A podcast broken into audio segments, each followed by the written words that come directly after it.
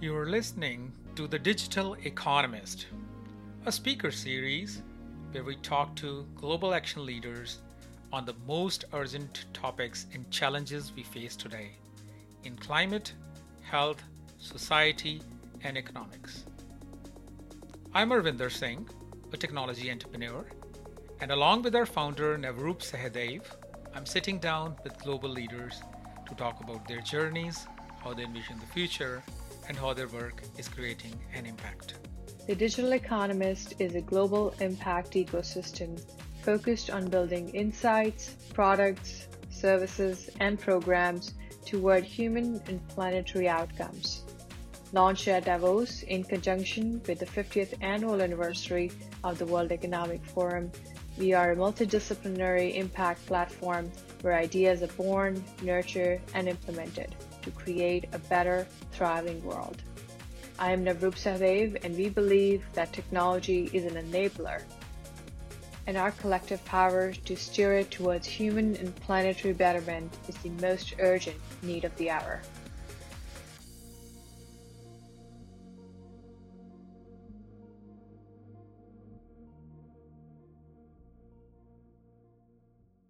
Yeah, I think we can get started, Sophie. Okay. I can't wait. It's early morning for both of us. Thank you, everyone, for joining. The EITs in particular, as they're finishing up their program with us. And I'll just give a little introduction. My name is Navroop Sahdev. I'm the founder and CEO of The Digital Economist, which is a global impact ecosystem, building programs, services, products, as well as insights to build a human-centered and planetary-centered economy. And what does that mean? We'll unfold more as we talk to Sophie Alcorn today, whom we are very delighted to have. Usually we have technologists and leaders who are focused on, some aspect of the business, as you will see, usually close to technology. But what we have today is a very critical aspect of tech, of innovation, which is law, which is policy.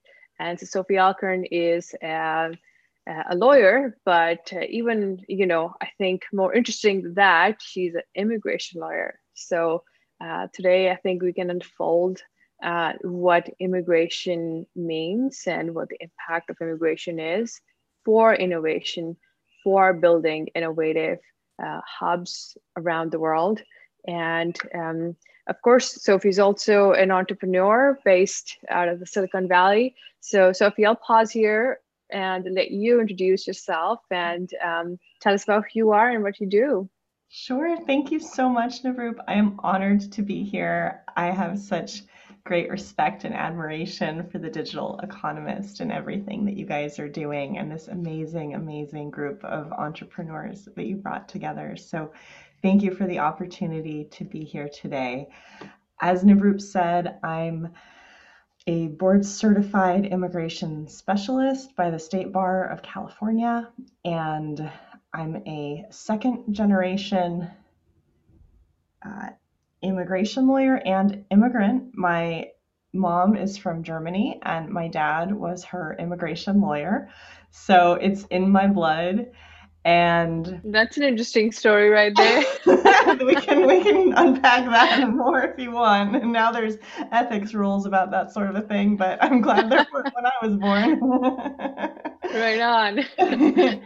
So I grew up with my dad bringing home amazing stories every night of all the people he got to meet from all around the world. And it didn't matter if they were from, Vietnam or South Africa or,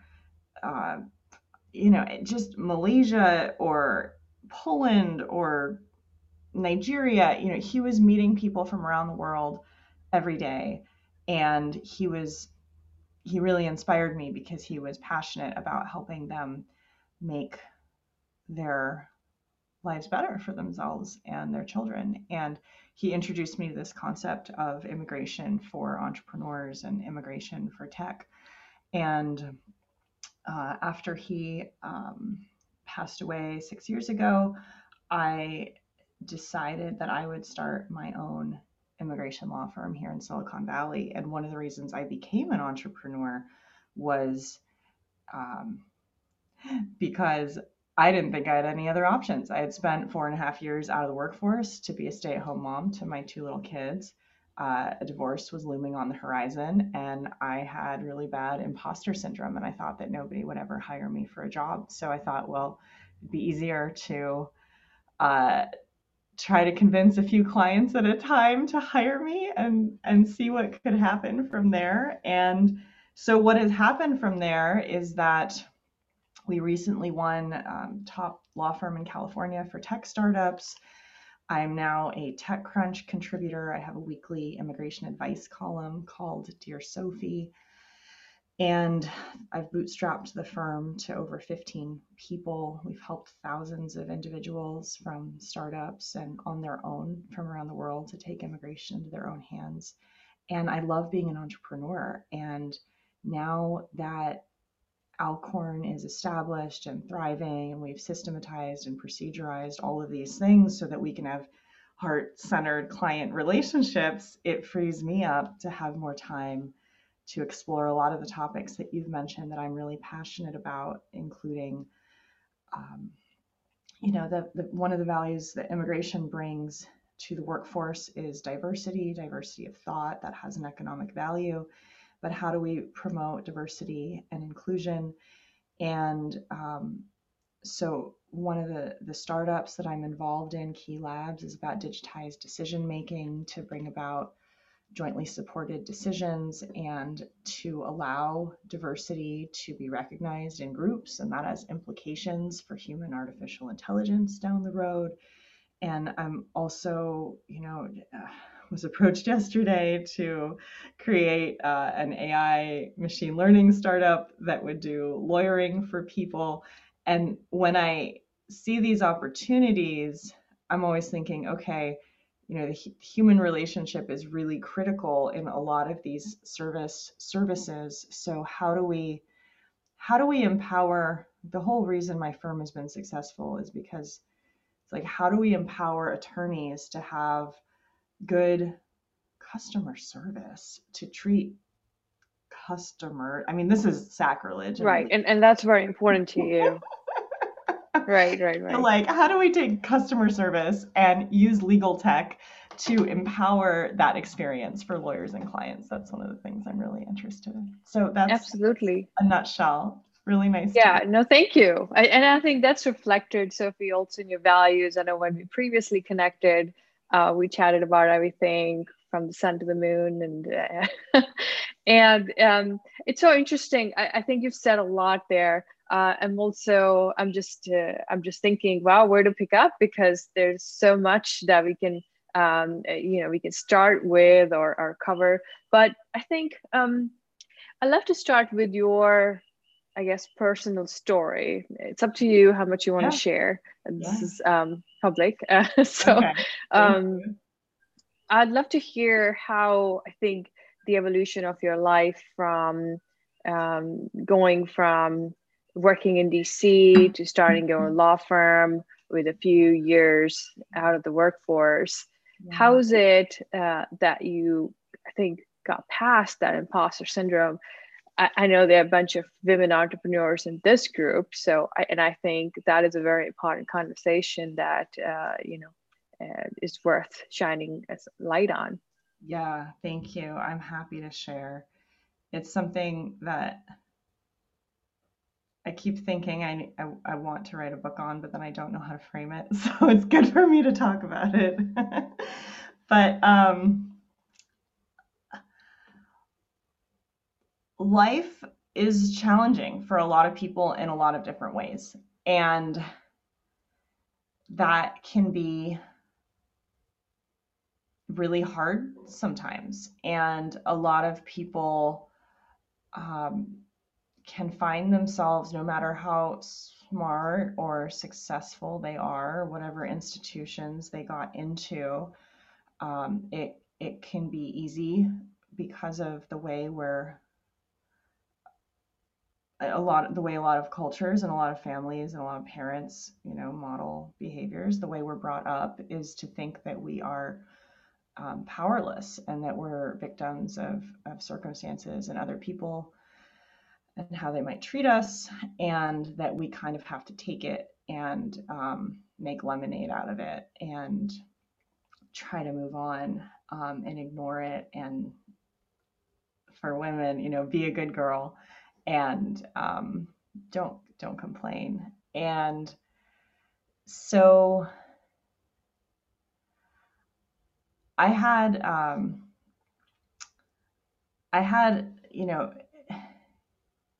so here's the deal. I had a lot of Me Too experiences early on before anybody was allowed to talk about that.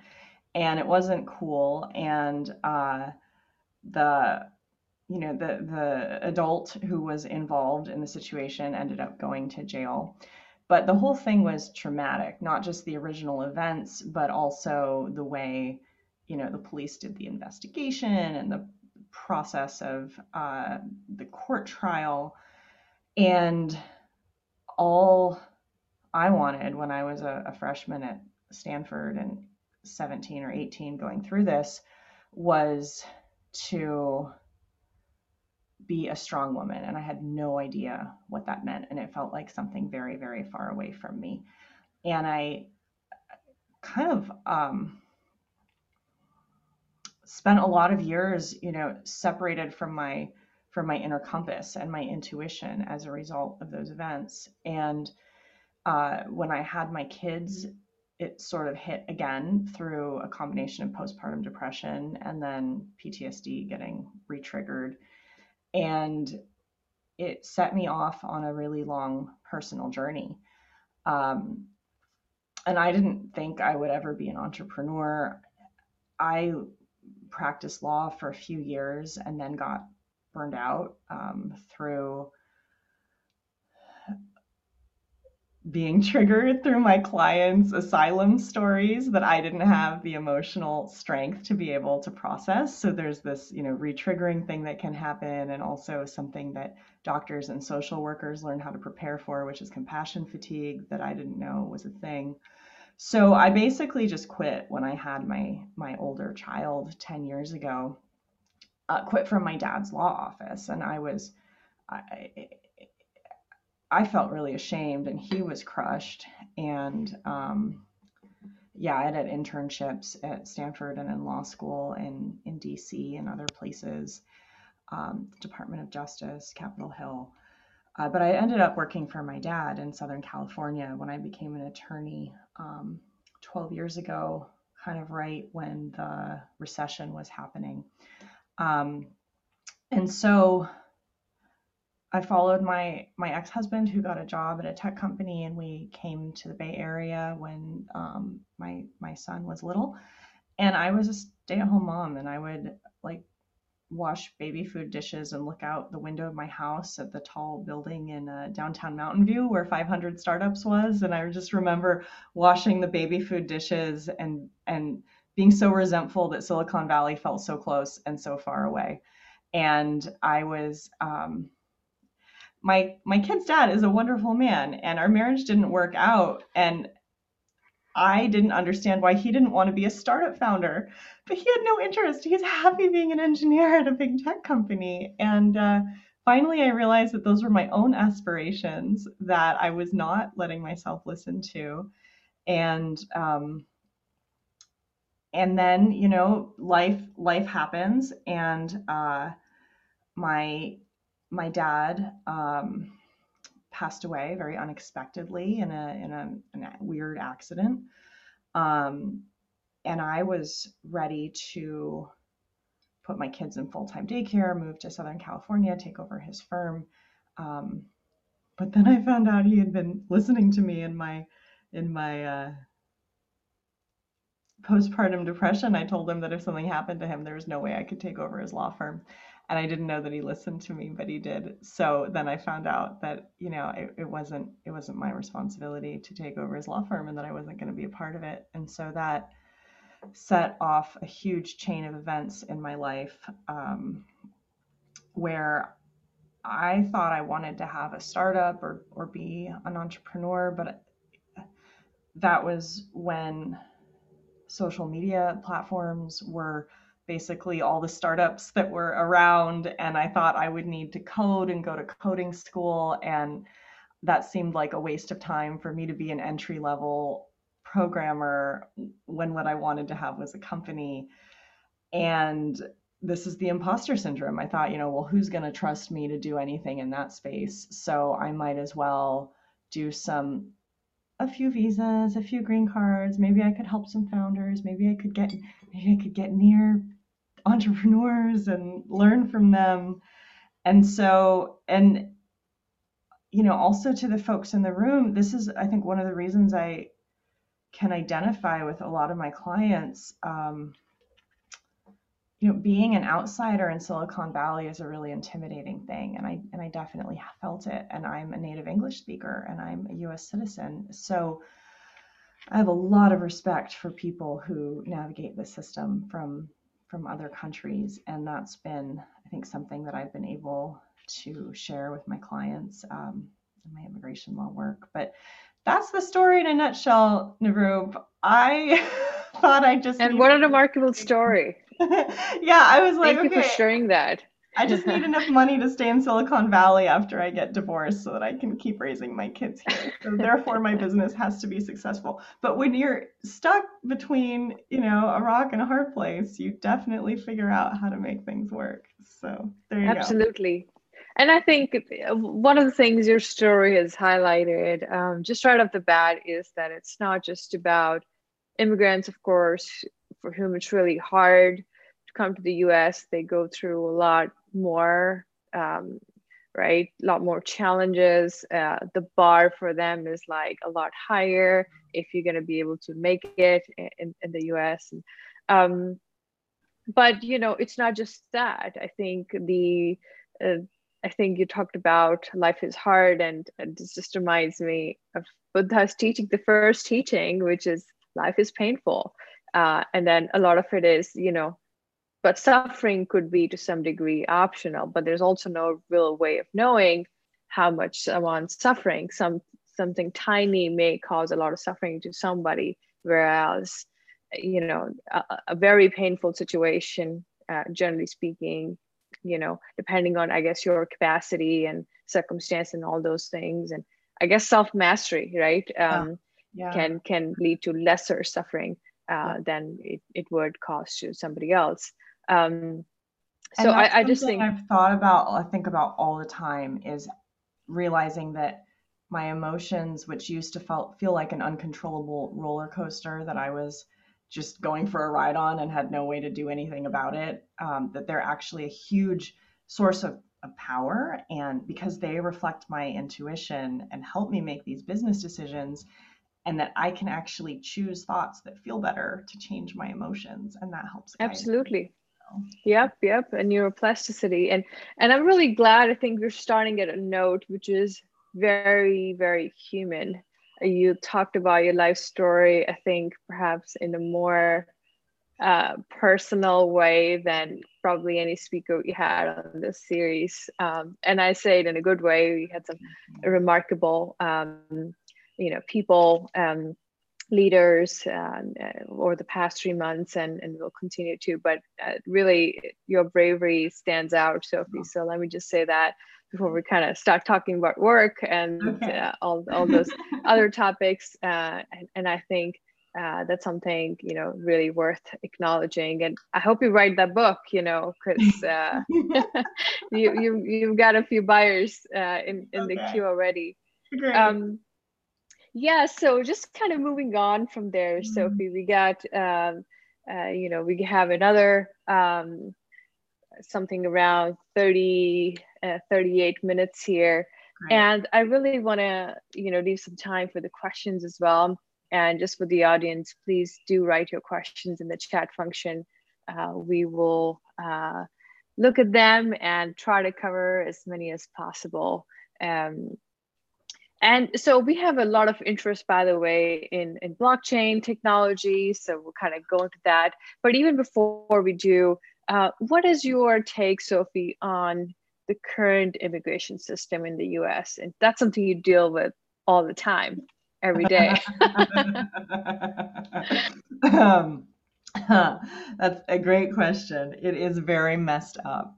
That is my take in a nutshell, and I'm trying to find ways to make it better. I'm starting to lobby to try to get a startup visa passed by law, and I'm very hopeful that something in the Biden administration will click for that, whether it's a regulatory executive order that Obama created that he just actually allows to flourish, that would support entrepreneurs, or if we could get Congress to pass a real law about it, that would be amazing.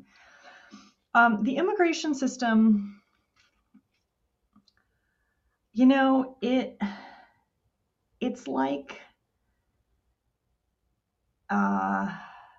like a sieve, or and people going through it are like osmosis in a way. It's just this arbitrary thing.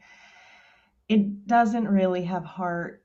It doesn't realize that there's reasons for people to cross through that threshold that are not just about, well, there's so many reasons. You know, people come through family immigration to start businesses, and people use business immigration to be with their loved ones. So it's just a tool. And the last 4 years, I had a video that went viral on Periscope 4 years ago when Trump put the Muslim ban into effect, and it was me basically reading the order and crying about it, and I think 17,000 people watched it. And I had to decide to change my approach, because if I had felt suffering, as you mentioned, every time Trump did something to make it harder for immigrants in the last 4 years, I would not be standing. So I think the best way I've decided to see this cluster is it's an opportunity to navigate it. There's weird exceptions and loopholes, and you can use those creatively and legally. And so that's what I've been able to build my practice on. And that's been a huge economic opportunity, you know, for my business. And I think that's what entrepreneurs do, is find the narrow pathway. So the system's super messed up. It's been messed up for decades. I don't know when or how it's going to change. I'm trying to find sideways solutions also. Mm-hmm. You know, that's so interesting. And I think once again, you're probably like the most human-centered attorney probably that I've ever spoken to. And I'll tell you this, I think also for, I guess, people in the audience, I'm on my work, it's the 7th U.S. visa. Probably not a surprise to you. And so I've been through that, you know, system 7 times. And it's every few years, right? And it takes a lot of your energy. And what if you could just be building The Digital Economist instead of worrying about renewing that every 2 years? Right.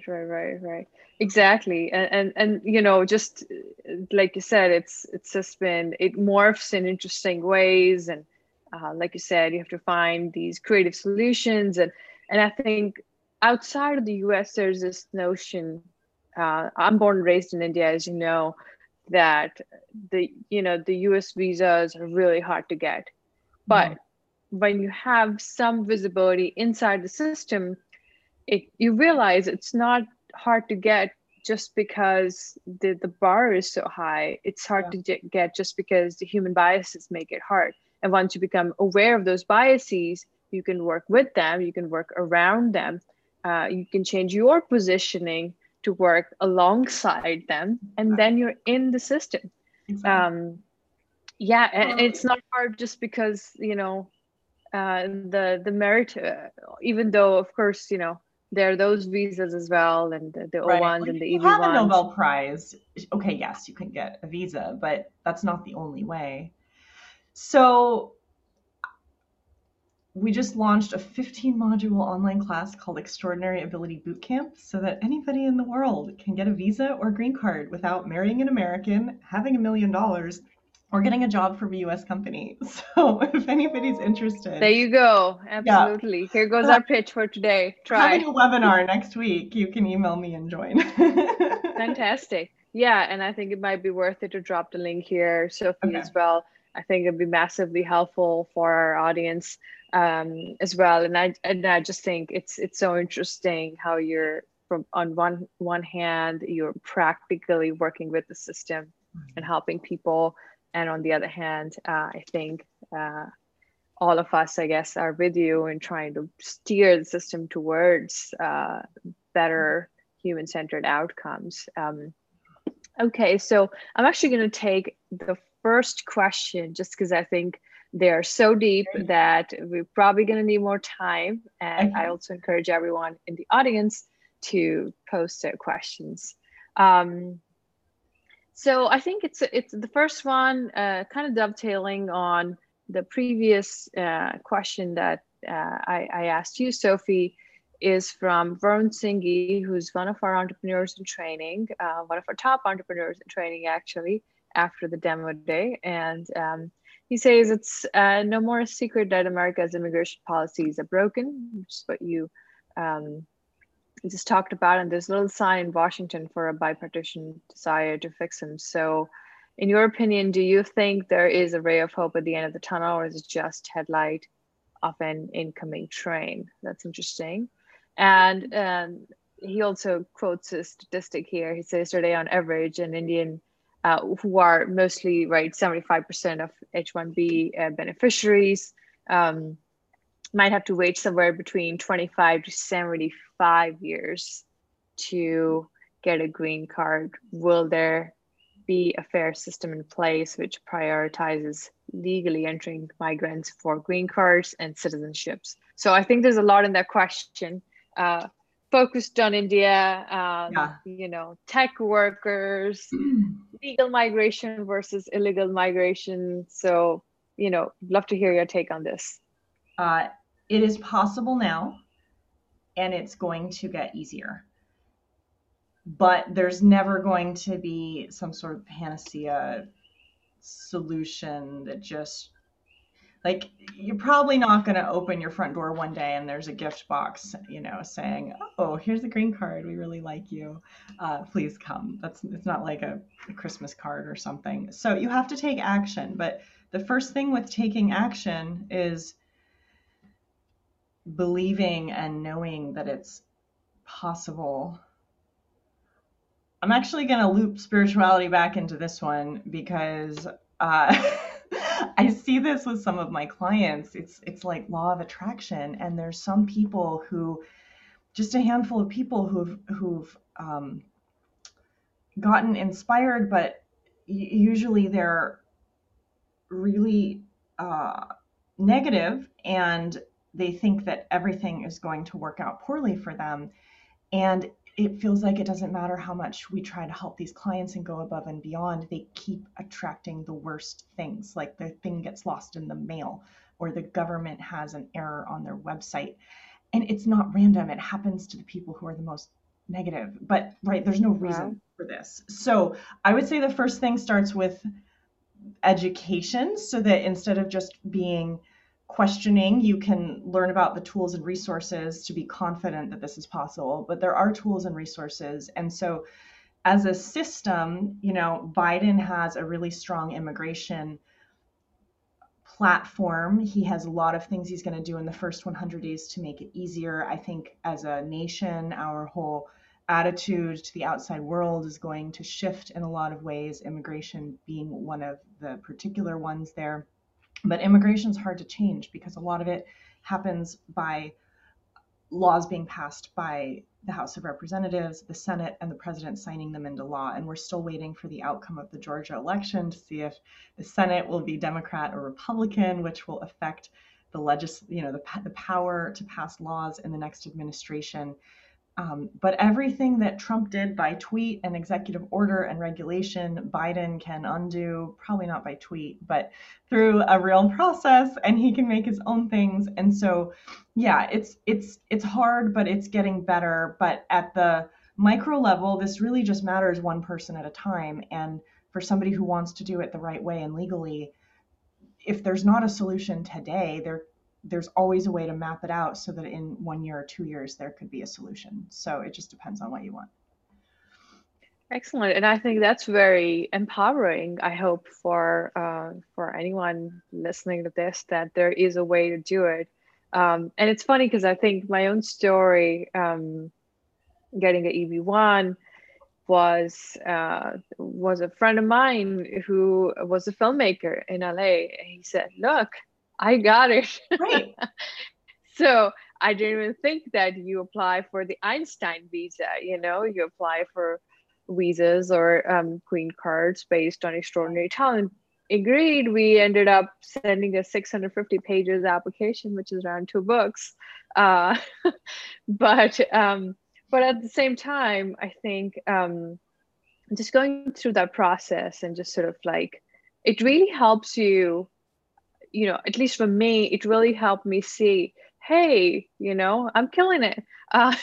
So it's empowering and you know, you start to learn how to advocate for yourself. Right. And this is not something obviously just gender dependent. Right. But I was actually just going to bring up gender, Navroop, because, you know, for this type of visa, we're talking about the O1, there's 8 criteria. And I can't tell you how many. I've seen this contrasting situation where men who, you know, are marginal on 2 or 3 of the categories want to go for it. And so this is just to the women in the audience. There's women who over the top meet 5 out of the 8 and they're like, oh no, it's not ready yet. I haven't published enough papers. Like, give me another year to make it be perfect. It's never going to be perfect. Don't let the great be the enemy of the good. You have to just choose and decide if you're going to do it or not. But also, right. Also, Navroop, I have weird hacks and weird creative strategies that I would have never come up with were it not for the Trump administration. So in some ways, I'm really grateful for what we've gone through because it's forced me to think creatively. So if, like, I have a new solution for a funded company or a company with revenue that can afford to make an initial somewhat sizable investment because they need 2 H-1Bs for a person at the same time. But the person doesn't need to have 650 pages of accomplishments. They just need to have a bachelor's degree and be heading to a job related to that at the new company. And there's this really cool loophole and foundation that I'm working with where, you know, the EIT who's getting the visa would teach American students who are diverse and underprivileged at local community colleges that don't have good funding, lead them on a group project for 5 hours a week by webinar to do something that supports the company. The foundation is connected to the university, so they get an H-1B with no lottery any time of year. And then once that's in place, the company can file a second H-1B for the other 35 hours a week right away. And that's available now. So there's really cool, really cool. I think you're going to get some applications. I'm so excited about it. Yeah. So, you know, so that's interesting, right? And I think it's shifting my paradigm too, where I think to some degree, obviously, having been through that system 7 times over, I'm aware that, you know, it really, a lot of it is sort of, you know, looking at that loophole and sort of working creatively. But also I think with what you're talking about, it just makes me wonder, well, the entire legal system, you know, we have this notion of law and policy, and there's this formalized structures and processes and institutions. Yeah, I see it as a malleable film that, like a thin film that stuff can go, that's porous. You can flex it, you can bend it, you can move it, you can shape it. So I didn't realize that until you said that. Wow, that is fascinating. I love that. Now, I want to hear your take on some of the future forward trends in mobility and migration around the world. So we have a question from Rong, who asks, what are your thoughts about the global mobility, you know, as a subset of, or I should say, immigration trend. Sorry, the question's not fully clear. And as a subset of global mobility and its influence on it. Well, I'll tie this into COVID because when COVID hit, I thought I would never have another client again because nobody would ever need a visa because we could all just work from home. And then I realized, okay, there's still a lot of reasons why people want to be together. and why companies need people in person. CEOs need to do market research. If they want to enter the North American market, they need to be near their client base to understand the culture of their customers, or, you know, negotiate with VCs in person, or, you know, if it's hard sciences or engineering, you may need lab space or an engineering facility. So, you know, and also I really miss going to my office. I'm in my home right now with a virtual background, but I miss the thing that happens between people where we're in the same space together, a handshake, a hug, eye contact, you can feel somebody, and that's really hard to do. So all of those are reasons why Zoom is not the answer for everything forever. So COVID and global mobility and the future, before COVID, there was this whole thing about digital nomads, right? I think Costa Rica is on the cusp of passing a digital nomad visa. So that's a new thing. In the startup tech space, there's a lot of countries that I wish, you know, that I'm trying to get the US to learn from, like Canada and New Zealand and Germany all have a lot of funding and government programs for startups and entrepreneurs. Companies are struggling with global mobility because of the tax liability and employment law liability that it opens up in different locations, and they don't know how to track where their employees are anymore, and if it's going to open them up to, you know, the substantial presence and needing to pay taxes in another country. So there's a lot of legal and compliance issues raised by all of this, but at the end of the day, humans, this is a book that I might write, you know, humans are nomadic. We want to walk, we want to wander. Borders are artificial creations, and really governments in a way are just platforms that have a geographical monopoly. But what if you could just subscribe to different government platforms to support you with whatever your needs are? Let's go. Have multiple ones overlapping at the same time. So, wow. Yeah. Fascinating. You know, agreed wholeheartedly with that comment about humans being nomadic. And I think that, you know, that is intrinsic to who we are, and I guess our evolution. Or the past. And if you tell somebody, okay, you're stuck in this country, then it's like, oh no, this is on. Like I'm, you know, right. So it's like a challenge that we want to take. Yeah, and just on that, since it's so current, I think I read an article, and this was actually not that recent. It was like during COVID times, just 2-3 months after, I think, when Google announced and other tech companies announced that, okay, you can work from home until the end of the year, or perhaps even later into, 2021. And I read this piece that said 25% of the tech workers in Silicon Valley have left already. And this was before like the second wave. And, you know, I'm just thinking to myself, wow, that's interesting. You know, we're looking at these patterns of deglobalization. So what does it mean from a legal perspective? I know you touched upon it a little bit, opening up tax liabilities for companies in other parts of the world. Like, how is, you know, the US system going to track these people, or do they need to track these people and employees of US companies, right? You have no idea. So messy. It's so messy. It's human. It's so messy. And, you know, people are sending me articles about you have to leave the Bay Area. I really like it here. And there's also people here that are saying that the cost of housing is not going to decrease because there's still high demand. And I just spend every day interacting with people who want to come here, not people who want to leave. But I do think that there's this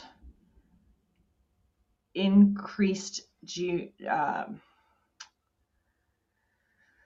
an increased fractionalization and diversity in terms of sovereignty, where we want to have smaller, more local jurisdictions to make laws that are more appropriate for the Bay Area or a small nation. But there's this desire to have self-governance and sovereignty at smaller levels, and especially in the U.S., because you can see the divisiveness of our political system and beliefs.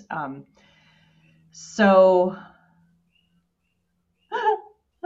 I don't know. The companies, so localization, companies are all struggling, but it's the rise of the local. Like in my law firm branding, we do not do what my dad did in the 90s, which was Statue of Liberty, red, white, and blue, come to America, home of the free, land of the brave. Like I do not do that in my Alcorn marketing.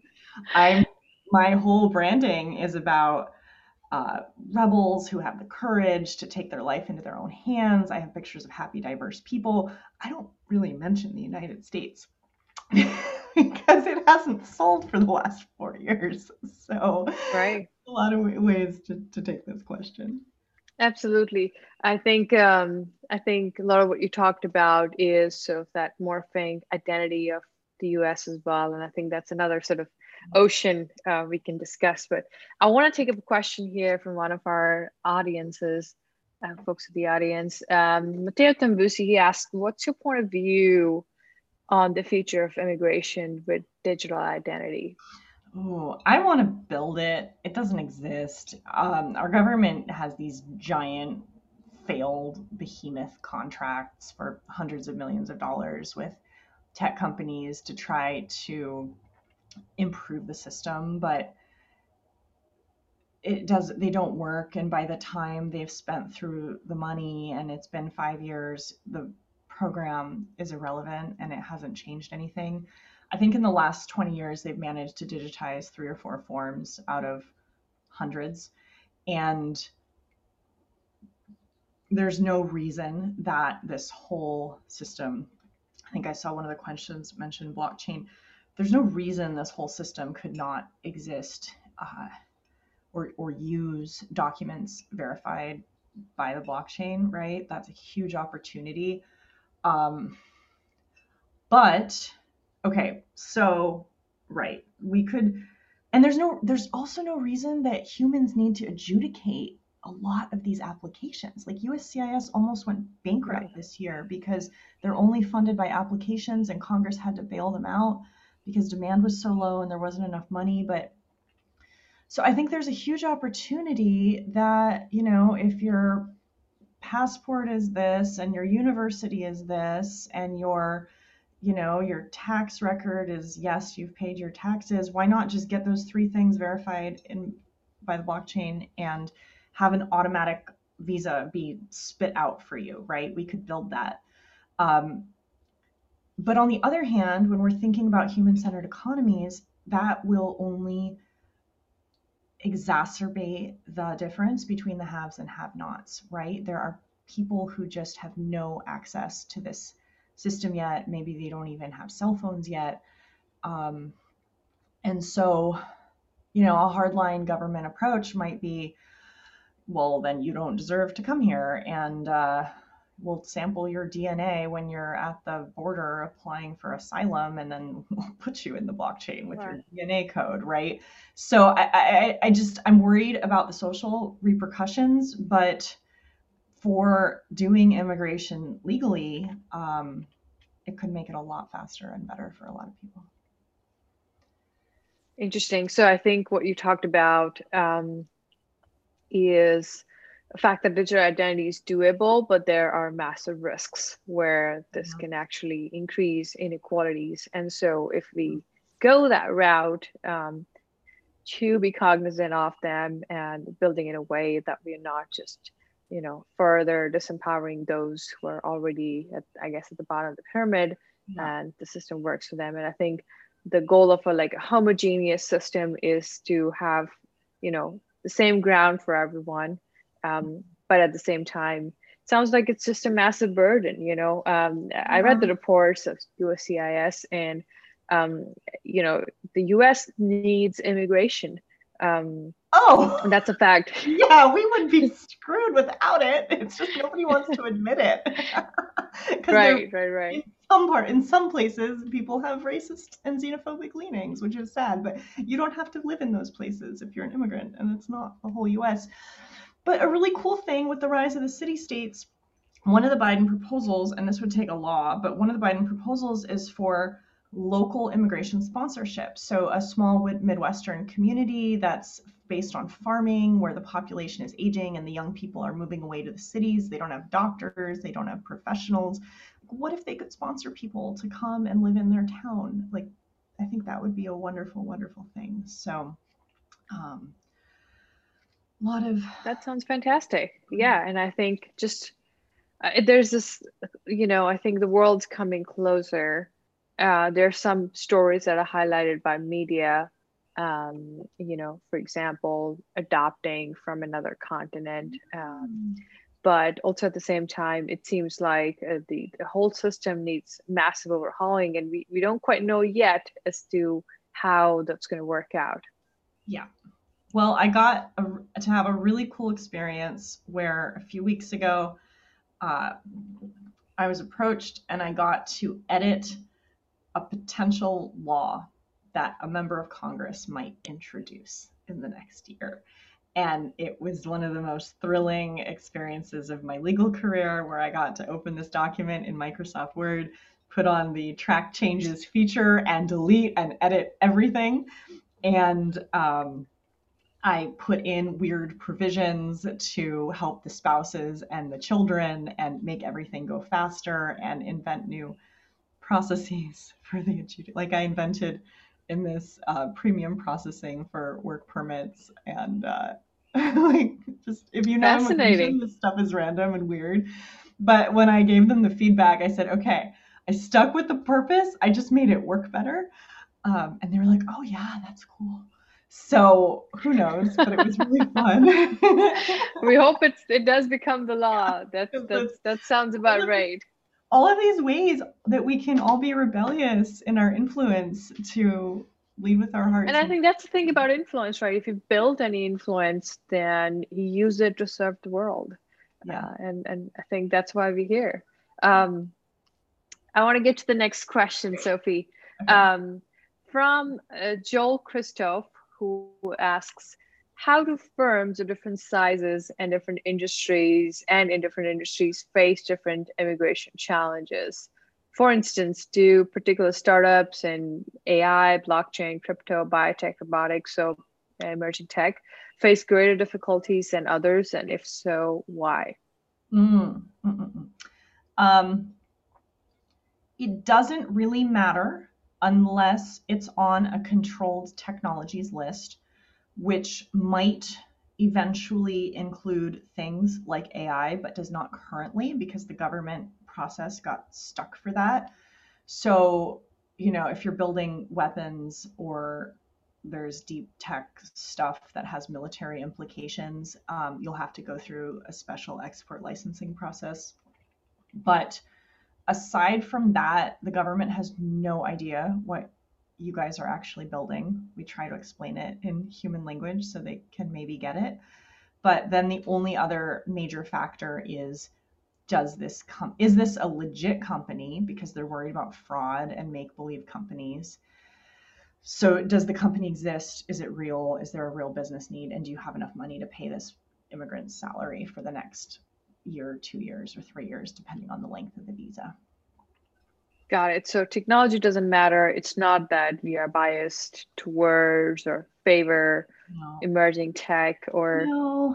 There's one type of green card called a national interest waiver, where we're proving that your work is in the national interest. So it's hard to use vices for that. And so, you know, it's good if there's a way to spin your company about that it's doing something good for America. It's not just like a adult video website or something, right? So there's that, and then also drugs, marijuana. There's still, you know, although there's pockets of jurisdictions where there's some legality to things using marijuana, THC ingredients, that is not legal at the federal level, except for CBD. So there's a lot of it might be hard to argue that a company doing that is in the national interest. But on the other hand, if it's, you know, drug discovery and psychological well-being, it has to be legal. Right. Okay. So I think the takeaway here is there are all these other laws that regulate what is legal in the country, corporate law, business law, and just general fraud, money laundering laws that you need to comply with. So I have one more question here. And this question is from Ranjani. She's asking, what trends are you seeing from the high growth startups that you advise? How do you think the US should think about local job creation while pursuing tech talent despite the cost? Yeah. Well, the cost is an interesting throw into that. So what are the costs of immigration? The costs are job competition, that Americans are having their jobs taken away, maybe, right? Or that immigrants don't pay taxes. And neither of these things are true. So actually, even low-skilled immigration or family-based immigration is super valuable to the U.S. economy because, A, even undocumented immigrants pay their taxes very loyally, and they are bolstering our social security system, which otherwise would go bankrupt much sooner. And then on the topic of job competition as a cost, an immigrant founder who's starting a company is not taking a job away from an American. You're inventing a job for yourself and you're creating jobs for Americans. So the US has a huge opportunity to benefit here, which is even more important coming out of COVID with high unemployment. So I'm just trying to do my part to bring people here one person at a time and slowly change the narrative and try to get a more systematic approach where we can benefit from these things. Right. I mean, and you wonder, right? Like, how did you get here? How is it that all indicators, all numbers, all data, all economists are telling you since like decades that immigration is necessary for the U.S. growth. It's a necessary ingredient. And yet there is this political spinning and capture that has completely, I think brainwashed, it probably wouldn't be a very strong word, a lot of people's minds on how this is in fact taking away their jobs in any way. Right. And also the shift in the Republican Party, which used to be a party under George W. He was trying to bring in additional workers, trying to get more visas for people, and that huge shift. Obama deported more people than any president in history, and then we have Trump, who's a businessman and who's used tens of thousands of visas for employees at his hotels and businesses. It's been very mysterious year, but I think a lot of it is about getting votes and playing to people's fears and making them feel insecure about their jobs and feeding into that. And if people, there's these two triangles that have helped me in so many ways, but here's another application. It's called the empowerment dynamic. And the negative version is that there's a victim who's being chased by a persecutor and who needs a rescuer or a savior. So that's one loop that you could be in. And if you flip it, it's like, oh, okay, there's a creator who is seeing new opportunities because of a challenger and who is supported by a coach, right? So same three-way triangle, but just the negative version and the positive version. And so we're all manipulated to be in the victim savior thing, and immigration is the persecutor in that. But it's, it's just a fabrication. Oh, interesting. Wow.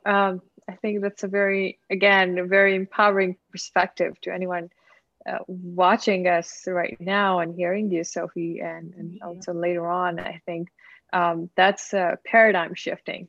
So I'll quickly take one last question from Chidi, and I know we have 3 minutes left, and I could talk to you forever. So fun, Sophie, by the way, this is like, we've talked about so many things. I'm loving this conversation. Right on.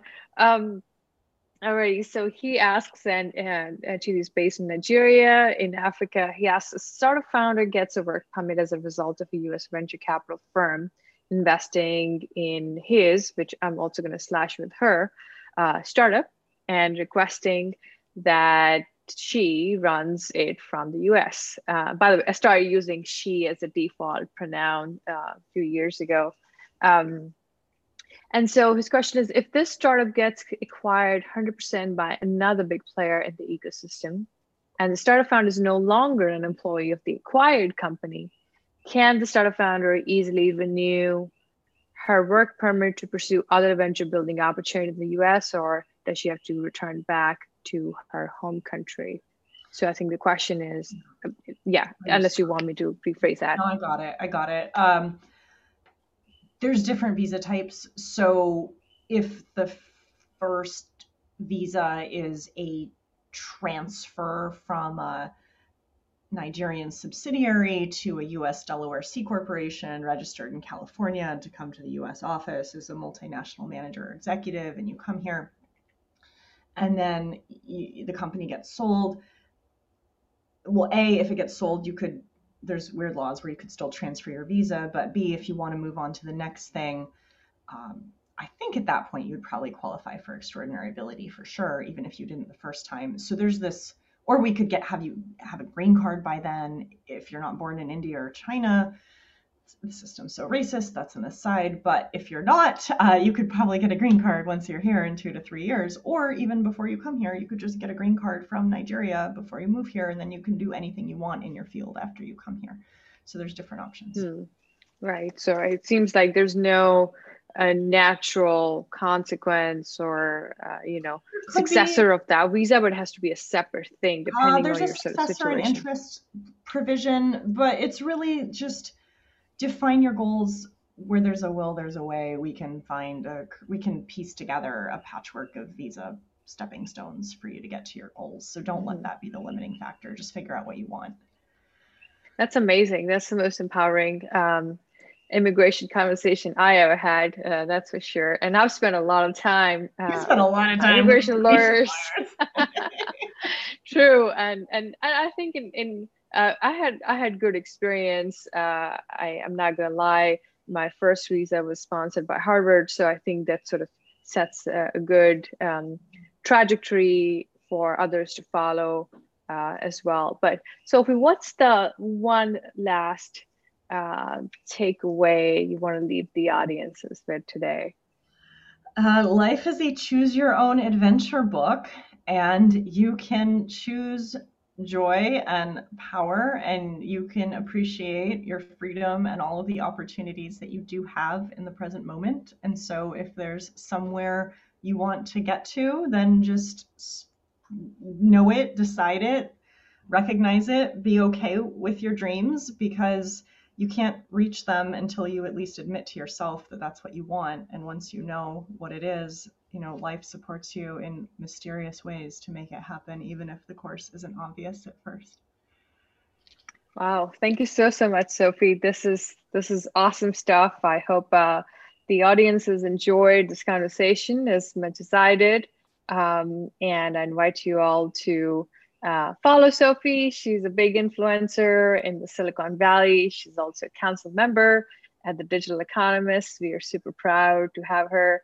And you can also check us out at thedigital.com and link with us on social media.